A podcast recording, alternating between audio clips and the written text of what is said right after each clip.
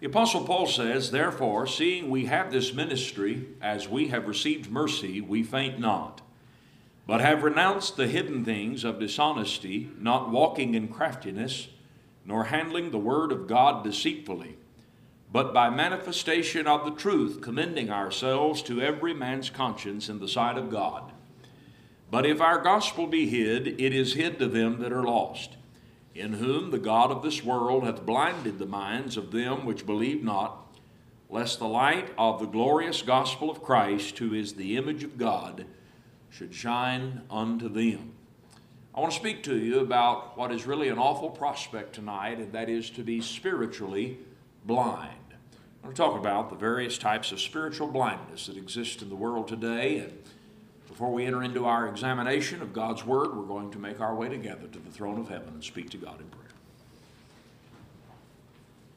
Many, many years ago, in a large southern city, a blind beggar was seen sitting on a little stool and leaning up against the building.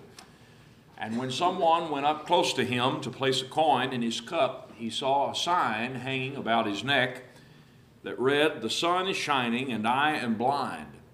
Well, that struck this passerby with a great sense of sadness and pity. Because here was a man who realized that he was living in a world that was filled with beauty, but he could not enjoy it because he couldn't see it. The Apostle Paul, though, spoke of a multitude of people in far worse condition, people who are spiritually blind. You know, the Bible speaks of many people who were blind physically. Jesus met scores of them along the roads of Palestine and it seems like he was always touched by their plight.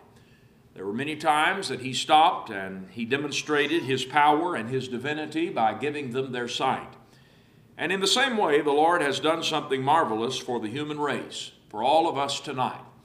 Since the gospel was first preached unto man, he has been opening up the eyes of countless thousands of people so that they might see the glory of God in salvation eyes that before had been blinded by sin and by Satan. That's really Satan's objective is to blind you tonight so that you can't see the truth, so that you can't see the way out of your sinful and lost and undone condition. 2 Corinthians 4 tells us that Satan is the God of this world. And that simply means that the people of this world have made him their God as opposed to the God of light, the God of heaven. And they blindly follow Satan because they've either refused the light of the gospel, they've rejected it, or it has not yet been beamed into their hearts by hearing it. Well, Paul says that his job as an apostle was to penetrate the darkness of this world by preaching the gospel.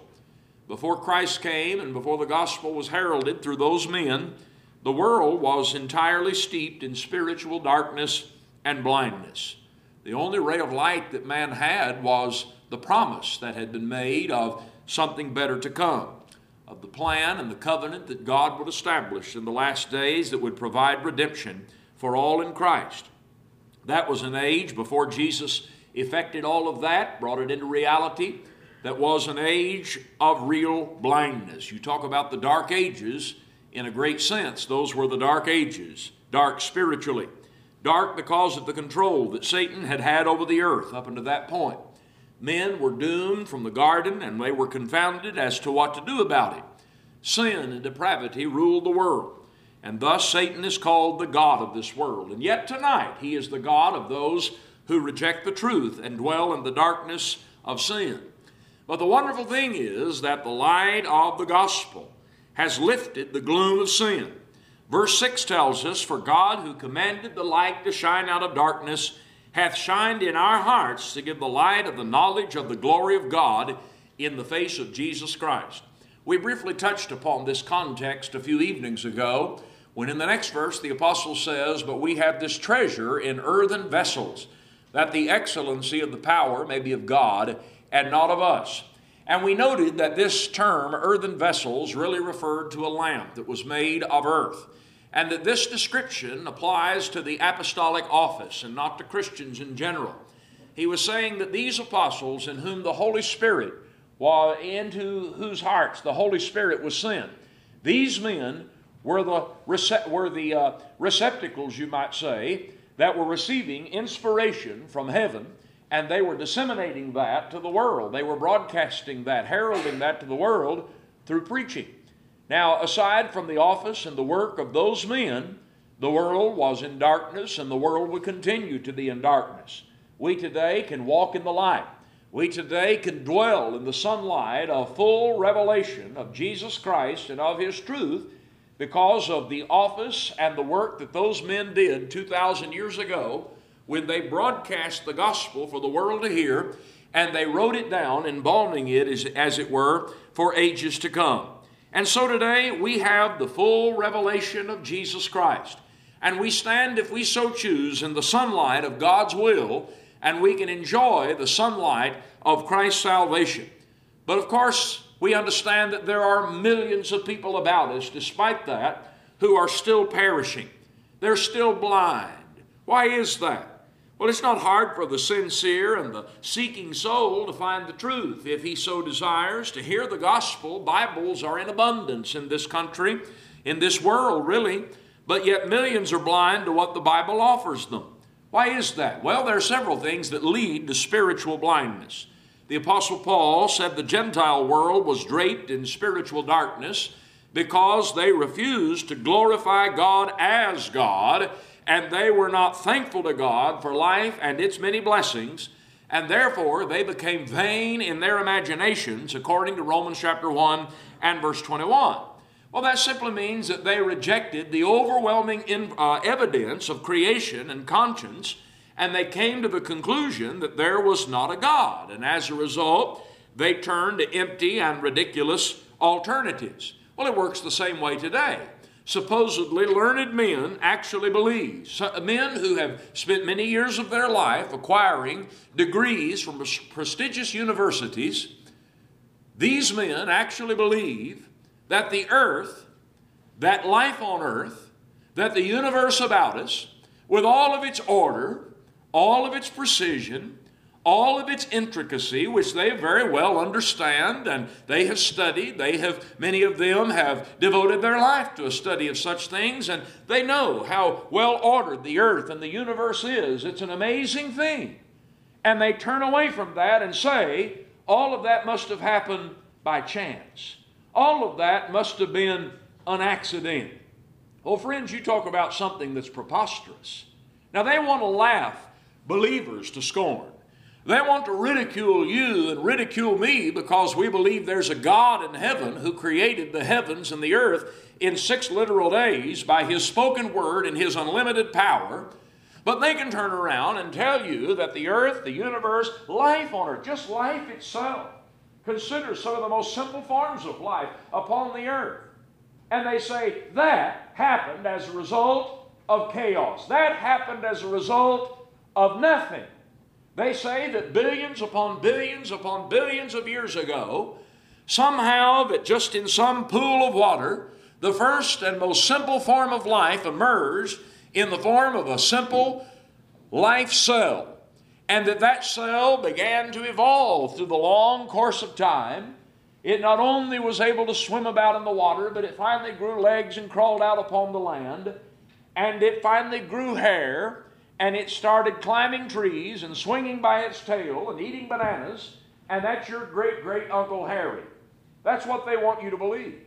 And that's what they stand in front of classrooms and public schools and in universities all throughout this land teaching on a regular basis. And they want to laugh Christians to scorn for believing that there must be an intelligent designer behind this world. Millions of people in the world believe that preposterous theory of evolution, of a big bang from whence all things came. And the government even mandates that that be taught to our children in school, and it's so popular and so given today, it's taken for granted as a fact, when the reality is it is yet an unproven theory.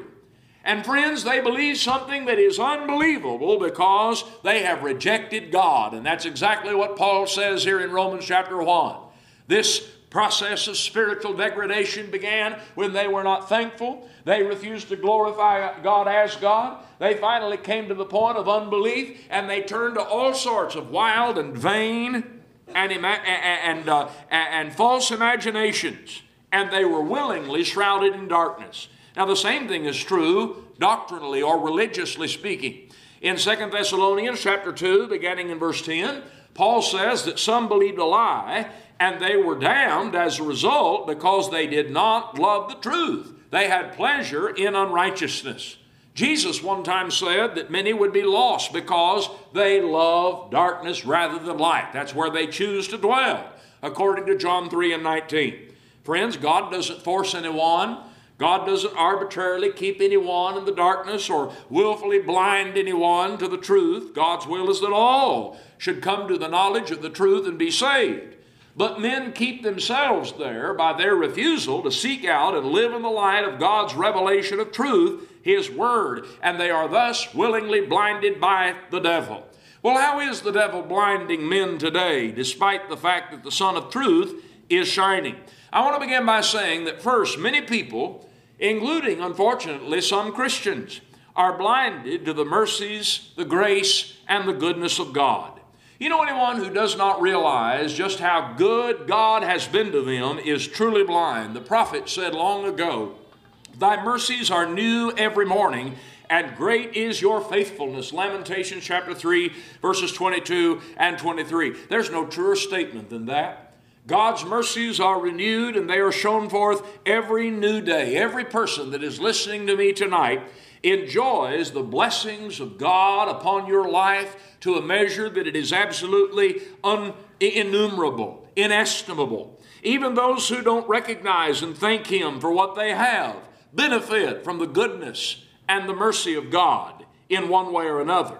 Jesus said in Matthew 5 and verse 45 that God maketh his sun to rise on the evil and on the good, and he sendeth rain on the just and on the unjust. We've all been blessed in ways that we fail to recognize. Now, you know, there are really two spheres of existence amongst the human family. Now, all men are God's children by, by, uh, their phys- by essence of their physical creation and their physical existence. Man is a creation of God, and he was made in the image of God. And so every person in that sense is a son or a child of God, but not in the special sense not in the spiritual sense. That particular description belongs to an exclusive group of people that the Apostle Paul used the phrase so well to describe it in Ephesians, the first chapter, and in other places when he speaks of those who are in Christ. In other words, out of the human family, there are those who are in a covenant relationship with God to the exclusion of those who are not and they enjoy a unique relationship with God, and they have access to some very special blessings and benefits that are not available to anyone else outside of them exercising faith and therefore coming in to this state of being in Christ. One of those blessings is the forgiveness of sins. One of those blessings is the hope of eternal life. Another of those blessings is the right of access to the throne of God through the advocacy of Jesus Christ, that we in Christ can pray unto Him. Men outside of Christ don't have that privilege, though they might try to use it. Those blessings belong to those in Christ. But all men are yet the beneficiary of many of God's blessings. We all enjoy the blessings of life from day to day, and we should recognize where they come from. We should realize that they're the product of God's care and God's providence and God's goodness and God's love for His creation. The old song says, Count your many blessings and name them one by one, and it will surprise you what the Lord has done. Friends, that's a good exercise for every one of us to get into, to count your blessings. Now, I, I don't just mean that uh, rhetorically, I don't just mean that in some general sense. I want to specifically ask you tonight have you ever stopped and just really tried to count your blessings? Have you ever stopped and just tried to enumerate the many, many ways that God has blessed you in your life? I can promise you that that's something that will take a while. In fact, you'll finally just run out because God's blessings are true. His mercies are new every morning. His blessings in our lives are innumerable. Sometimes I get down and out and I get depressed about the thing, the way things are. Maybe the way things are at work. Maybe the way things are in the world and our country. I get upset at maybe the conduct or the behavior of some of people that I love and people that I'm close to and who disappoint us and so forth. And I get awfully down about that. And I get down about the circumstances of life from time to time. And I suppose we're all there from time to time. Well, let me tell you, one of the greatest things you can do, I've found in a time like that, is to make your yourself stop and begin to count your blessings because you'll find that your blessings far outweigh the woes and the ills of life. And I think that can be true. I think that could be said for just about anybody. Count your blessings, name them one by one. It will surprise you what the Lord has done. Now, the problem is, many of us, we don't spend much time counting our blessings, we focus on the things that are bad. I know some people who can't look on the bright side of anything.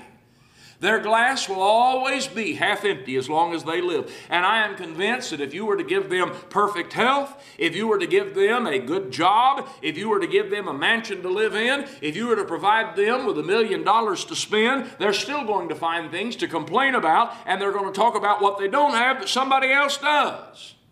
But now that's our shortcoming, and that indicates a problem with our attitude and our outlook on life. Because on the other side, I've known people who were faced with some of the most seemingly insurmountable circumstances and handicaps in their lives, but they can still smile.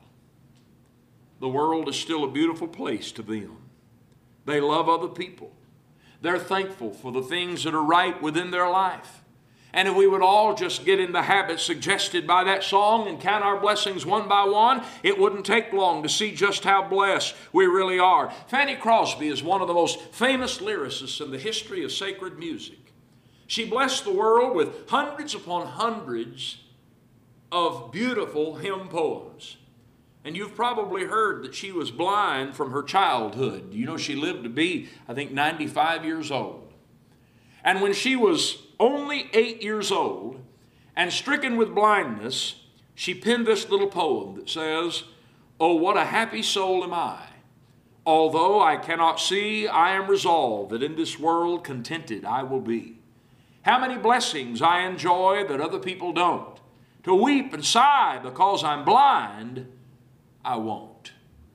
Now, here's a woman that couldn't see with her physical eyes, but she could see a great spiritual truth and how sad it is that there are millions of people who have their physical eyesight, but they're spiritually blind, blind to the blessings of God in their life.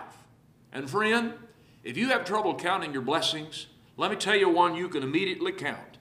And that is the fact that when you were lost and you were undone, when you were in a hopeless and you were in an unsalvageable condition, and there was nothing you could do of your own strength and of your own accord to lift yourself out of the mire of that condemnation. There was a God in heaven who loved you. There was a God in heaven who cared enough about you that he sent his son walking down the starry stairs of heaven to this sin cursed world in order to ultimately climb the hill of Calvary and lay down his life upon the cross in your stead. And friend, if you don't count that as the blessing of all blessings, you truly are blind, though the sun is shining through the revelation of the gospel. Now, second of all, many people are blind to their spiritual condition. They're blind to what they look like in the eyes of God. Now, it really doesn't matter how a man looks to other men, although we tend to worry a lot about that. We tend to worry a lot about the physical appearance. We worry about the impression that we make upon other people. I know that we're awfully preoccupied with that because most of us get up in the morning and once we get ready to get out and about and begin our day outside of the home, why we get all cleaned up and we spend a certain amount of time in front of the mirror just trying to get our hair just so so. And you ladies spend time in front of the mirror making sure that you've got the right color of lipstick on and then you've got the right color of eyeshadow on and you spend an inordinate amount of time perhaps getting that long, beautiful hair combed and put up just the way you want it. You make sure that your outfit looks just right and all the wrinkles are ironed out of it. Well, I know some people that don't spend very much time at all of that, but I think most people are a little bit concerned when they walk out the front door of the house that when they encounter people along the way, they don't want to make a bad impression. They want people to think well of them. And there's something to be said for that within, uh, uh within reason. We should be concerned about the impression that we make upon other people and that type of influence that we spread to those about us. But let me tell you, what you see when you look at a physical mirror is not necessarily what God sees. In fact, God really isn't looking at what you see when you look in the physical mirror. God wants you to look into the mirror of His Word. When a man looks at himself in the eyes of God, or in the eyes of the world, I should say, he may be impressed with what he sees. He may be wonderful and fine. He may have on a nice suit. He may have a handsome face. He may have a pocket full of money. But when God looks at him, there's a great discrepancy. When God looks at him, he's just another vile and wretched sinner. You know, you can name the Hollywood stars and starlets by the dozens who were worshiped, and I literally mean they were worshiped for their beauty, for their talent, for their wealth, for their fame. And it really is a form, if you ask me, of modern day idolatry. The way that people, and sometimes people within the church, carry on over famous people, whether they be actors and actresses or sports athletes and athletics in general. It really is a modern type of idolatry. You don't have to have a heathen pagan temple somewhere and some statue hewn out that you're bowing down before and offering some sacrifice to to be guilty of idolatry. You can worship people who are alive upon the earth, whether you realize you're doing it or not. And you can real and you can worship things. You can worship particular uh, activities and whatever it might be. And that a lot of that goes on in the world today. And people are all mesmerized by the stars of Hollywood, but they ignore the fact that they died of drug overdoses, alcohol abuses, or shameful diseases. They died being adored by countless fans. But how do you suppose they looked in the eyes of God. You know, God told Samuel in 1 Samuel 16 and verse 7 man looks upon the outward appearance, but God looks upon the heart. And that makes a big difference. Let me show you how God looks at the heart of man. God sees the heart outside of Christ. And this is absolute now. There aren't exceptions to this. You can just mark it down. God looks at the heart who is outside of, of the man who is outside of Christ as corrupt, as doomed for hell. The Bible says that he's a sinner. Doesn't matter how much money he has. Doesn't matter what side of town he lives on. It doesn't matter what the color of his skin may be. It doesn't matter. Uh, it doesn't matter what his socioeconomic background may be. It doesn't matter what type of degree he holds or how many people in the world may admire him, know his name, how famous he might be. None of that matters. When God looks at him, the Bible says he's condemned. The Bible says that he's spiritually dead. The Bible says the wrath of God abideth on him. The Bible says that hell is waiting on him. The Bible says that he'll be turned into hell and he'll be cast into the lake of fire. But you don't get people to understand that today. People don't see their true condition in the sight of God, and therefore they don't take their soul very seriously. Why? Listen, the type of preaching that indicts people of their sins and the type of preaching that makes people aware of the fact that they're condemned and they're a sinner in the eyes of God, that's frowned upon in a great many churches in America. That's frowned upon in a few of our own churches tonight. Oh no, it's all supposed to be bright and brotherly and breezy and build everybody up and make them feel good about themselves and give them a sense of self esteem and so forth.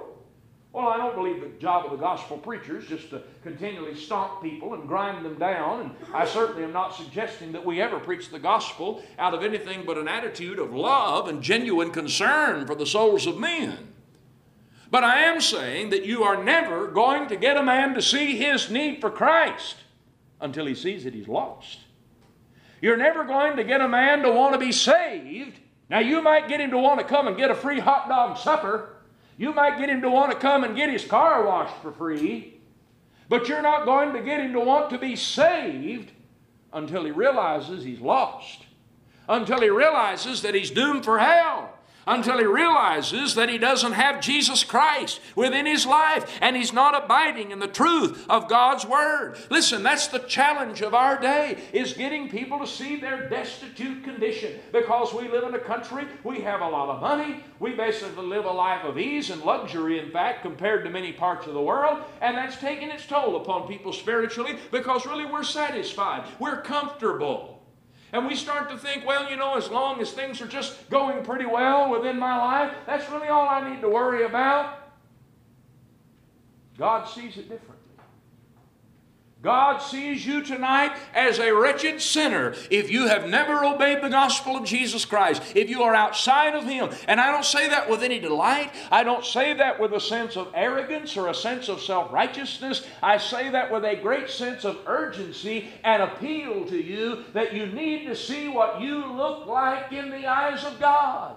And I do you no favors tonight by sugarcoating over that. I do you no favors or anyone else any favors tonight if I were to lead you to any other conclusion than that tonight. If tonight you've never been baptized into Jesus Christ, if tonight you're not a citizen of His kingdom, if tonight you're not living in the light of His Word, you're lost.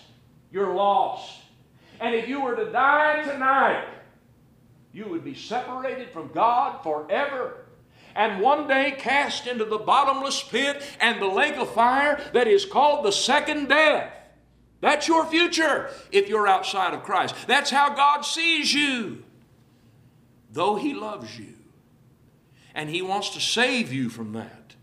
But you've got to see what you need to be saved from. But now, on the other hand, that's how God sees the heart of a man who is outside of Christ. But listen to how God sees the man who is in Christ. The Bible says that he is now forgiven.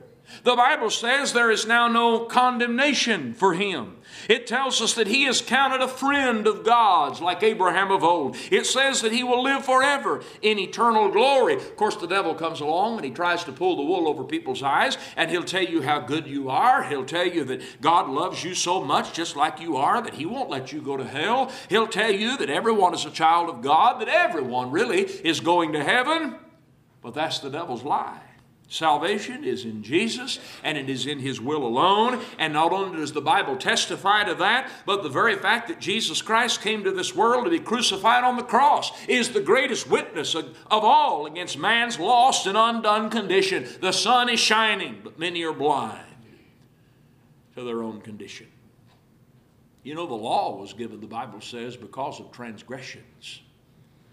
The law was given to see to make man to be aware of the fact that he was a sinner and that he was in need of a sacrifice that only God could provide and that had been long afore promised. But the people to whom Jesus came were so blind, and they were so blind to their own scriptures and they were so puffed up in their own sense of self importance and self righteousness, they didn't see a need for that. And when Jesus came on the scene claiming to be the Redeemer, their idea of a Redeemer was a political leader who was going to break the yoke of the Roman Empire and was going to lead them to national greatness again. That was their idea of a Messiah, not a Savior to redeem them from their sins. They were blind.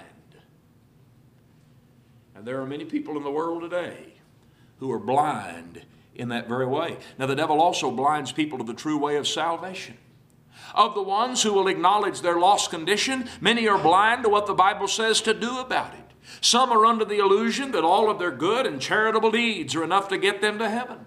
Some people believe that, believe that merely having their name written on a church roll somewhere is all it takes. Many believe that if they just love everybody and have a happy go lucky attitude toward everybody about them, that God will, in time, love them enough to save them as they are, and on and on and on I could go. Well, friends, they're blind to a very, very important and, in fact, glaring fact in the Scriptures. And that is, there is only one way to heaven and that is through the remedial plan of Jesus Christ. There's no other way. There's no other prophet. There is no other system of religion that can grant you what Jesus Christ exclusively grants. And that is reconciliation with God, forgiveness of sins, salvation.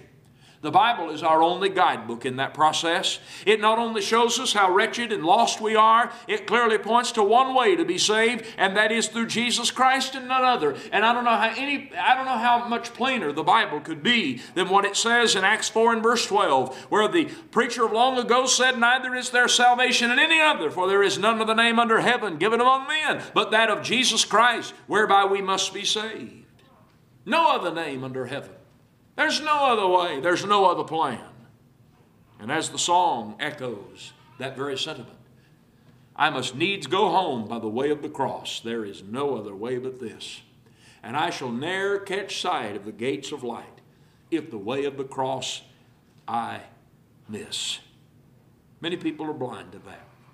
Many are blind to what Jesus says to do for salvation. Jesus said in Mark 16 and verse 16, He that believeth and is baptized shall be saved. How many people reject that simple statement? In fact, how many people go through their lives supposedly listening to what they believe is gospel preaching and they never even hear that statement? In years past, you would see thousands upon thousands, tens of thousands of people at a time fill football stadiums and arenas and coliseums all around this country. And a man with great charisma and smoothness of speech would stand up before all of those millions of people and would lead them down to a bottom of a platform to do something the Bible never says anything about. Friend, take your Bible out. I challenge you in all sincerity, I challenge you. Take your Bible out when you go home tonight and read through the book of Acts where the gospel was preached to the entire world during the lifetime of the apostles after the day of Pentecost. And see if you find one example where any apostle, any prophet, any preacher in the first century church ever invited people to come to the base of some platform and kneel down and say some sort of a sinner's prayer as a formula to invite Jesus Christ into their heart. Now, you find that. I'd be interested to see that if you can find that. You won't find it. Preachers didn't preach that message. Preachers weren't given that message by God to preach. The message the apostles were given by Jesus Christ to preach is recorded in Mark 16 and verse 16 when he was giving them the Great Commission and telling them to go into all the world and to preach the gospel to every creature. Not some. Preach it to every creature. Preach what to every creature? He that believeth and is baptized shall be saved. He that believeth not shall be damned. And any man who gets up on television, who stands before a coliseum of people, or whether it be in a small gathering like this, and he stands before people and he urges them to be saved, and he doesn't tell them that they must be baptized to be saved, listen, he's not preaching the gospel that Jesus commissioned him to preach. He's leaving something off. He's overlooking a commandment that Jesus gave. And listen, he's allowing people to remain in spiritual blindness. The sun is shining. Are you blind to the way of salvation? Fourthly, many people are blind to the privileges and joys of the Christian life. And that's because the devil tells them look at those Christians over there who never have any fun. Look at those people who are bound and shackled by the Bible. Look at those people who can't do half of the things that you do. Their lives are all bound up by a set of rules from the Bible, and look how miserable they are. And of course, anyone who really believes that's the way it is must be blind, not to be able then to turn around and see the ultimate heartache and devastation that sin leaves behind in life. Now, here again, is a very obvious form of spiritual blindness in our life.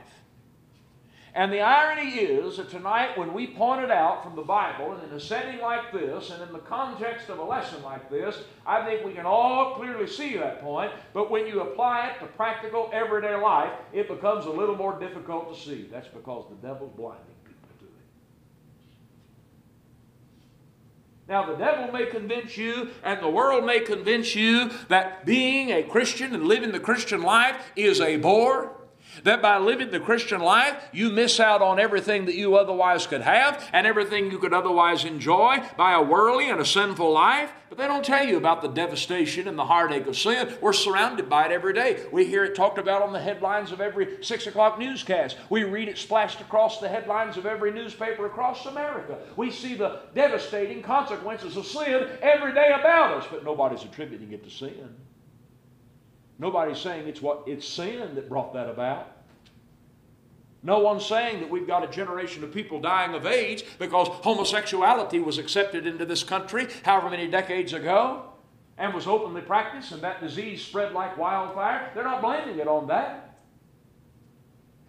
They're blaming the government or they're blaming something else or somebody else. They're not blaming what the real cause of the beginning of it was, and that was sin. You know, we report and we hear in the news about people who die in automobile crashes that were brought about by alcohol and drug abuse. We hear that every night on the news. We read it every day in the newspaper. But you don't hear or read or see any journalists who are talking about the fact that really people ought to drink. People ought to use drugs. No, there's a push today to legalize that. Why? To make that even more readily available to people and even to young people. How foolish. I'm going to tell you tonight the devil is blinding people. Solomon said in Proverbs 13 and 15, Good understanding giveth favor, but the way of the transgressor is hard. It is difficult. The spiritually blind man doesn't see that what doesn't see it that way. But, friends, I'm going to tell you, there is a joy and there is a peace that comes from truly being a Christian that no other religion, no other philosophy, no other way of life can even begin to offer. And if you don't see that tonight, you've been blinded by Satan. Here, a couple of, or several months ago now, I was watching one of the evening cable news network programs. I've always been a big fan of Brit Hume. Anyway, I've just always thought he was just the, the uh, picture of a professional. I always enjoyed watching him when I was younger, on, when he was with ABC, and then he moved over to Fox News Channel a few years later. And he was just always, to me, a very professional, distinguished, and objective journalist. Has great credibility. Well, let me tell you, he soared on my chart of credibility, even though what he said, what I'm going to tell you, got him in a little bit of trouble. He was engaged in a roundtable discussion, a panel discussion on this particular program about the Tiger Woods scandal. We all know about that, I suppose. And the question that was being put to this panel was what does Tiger Woods have to do to finally redeem himself and to redeem his reputation? Can he ever rebuild to where he once was? Well, of course, there were all of these comments that were coming from the panel, you know, about what he needed to do from a PR and a marketing standpoint, and, and how he needed to project himself to the American people, and how he needed to show contrition and all this, that, and the other. And it got around to Mr. Hume, and Mr. Hume, I've come to understand, is we would probably agree with him doctrinally, but he is a devoutly religious man, I understand. But he said on nationwide television, and brother, if you don't think the sparks didn't fly, after he said this. He said what Tiger Woods needs to what Tiger Woods needs to do is he needs to convert to Christianity. Because what is he, Hindu or something like that? Said he needs to convert to Christianity because Christianity is the only religion in all of the world that actually offers forgiveness and a pathway to full redemption. Now that's true. There's not a soul on this planet that can logically argue. Christianity is the only religion that actually offers a pathway of redemption and forgiveness and reconciliation, and that comes through the shed blood of Jesus Christ. Listen, if that's not something to be happy about tonight, if that's not something to be joyful about tonight, I don't know what is. And listen, if you go around and your face looks like a reprint of the book of Lamentations all of the time, I don't think you understand exactly what it means to be a Christian and the joys of being a Christian, the privileges of being a Christian. The elder of the prodigal son saw his life at home with his father as a life of drudgery. He was jealous, when you get right down to it, of his younger brother who had gone to the far country and lived in sin. And when the son returned, we of course remember his father threw a great celebration in his honor. And the elder son stood out on the fringes and he pouted and he bemoaned this special treatment that his wayward brother was receiving. He remonstrated to his father, saying, I never left home. I was here. You didn't do any of this for me. And his father said, Son, thou art ever with me, and all that I have is thine. You know that's a picture of many modern church members today. Thou art ever with me, and all that I have is thine. These things were here for you all along. They're here for you now. The sun is shining and you're blind. Are you making the same mistake? Are you forfeiting the treasure of heaven for the empty husks of the hog pen? David knew there was great joy in being a child of God. Like so many others, he was deceived by the elusive promises of sin. He tried the wrong road, but when he hit a dead, when he hit a dead end, he returned to God in repentance, and he poured out his heart to God in that in that prayer in Psalm 51, beginning in verse 12, begging the Lord to show mercy, to take him back. And remember what he said? He said, Restore to me the joy of your salvation, and uphold me by your generous spirit. And then will I teach transgressors your ways, and sinners shall be converted unto thee. Folks, that's how it works. Sin takes away the joy of salvation. It takes away your salvation, and it takes away the joy that comes along with being saved. But David said, Restore it. Let me get it back again. Not only the salvation, David says, Restore to me the joy of thy salvation. And he says, When you do that, sinners are going to be converted unto thee. And there's a great influence there's a great influence to be wielded in the life of any Christian who enjoys being a Christian and who shows those about him that the Christian life is the greatest life that could ever be lived, that the Christian life is the only life that is worth living.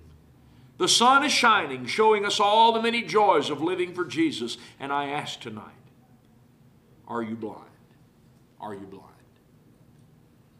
I leave you with this point and I won't dwell on it because it really harkens to the sermon we preached last evening. But that is, many people are blinded to the uncertainty of life and the certainty of death. We all know that we're going to die one day, but we don't like to think about that. We push death far out of our minds until we grow old and sick. And most of us here tonight, many of us, I'll say, would like to think that much of our life is before us. I could probably ask any number of people here today do you think that you've lived out half of your life yet? Well, of course, logically, we have to say we don't know that. No man has the answer to that. But I think most of us would like to think that we have the majority of our life ahead of us.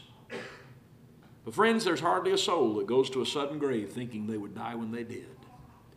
You read the obituary column in your local paper tonight, and you'll read about the deaths of young and old. And I can promise you that many of the people whose names and lives you read about didn't have any idea three days ago they would be dead before the beginning of a new week. And you don't know that there's not a dust shroud laying in the coroner's vehicle right now that won't cover your corpse next.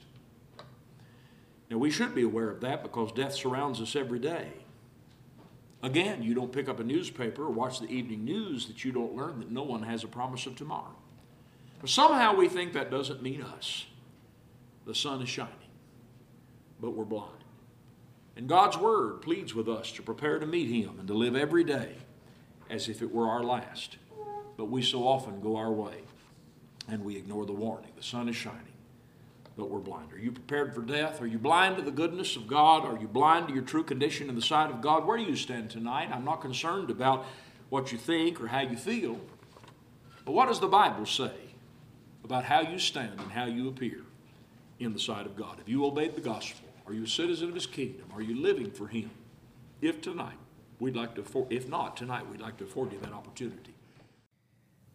We thank you for listening to our podcast put on by the Church of Christ at 2215 Planz Road in Bakersfield. If you would like any additional information, or you would like to receive a free Bible correspondence course by mail, please email us at info at churchofchristbakersfield.com. Our service times are Sundays at 10:30 a.m. and 5 p.m. and Wednesdays at 7:30 p.m. Please make plans to join us. We would love for you to be our honored guest.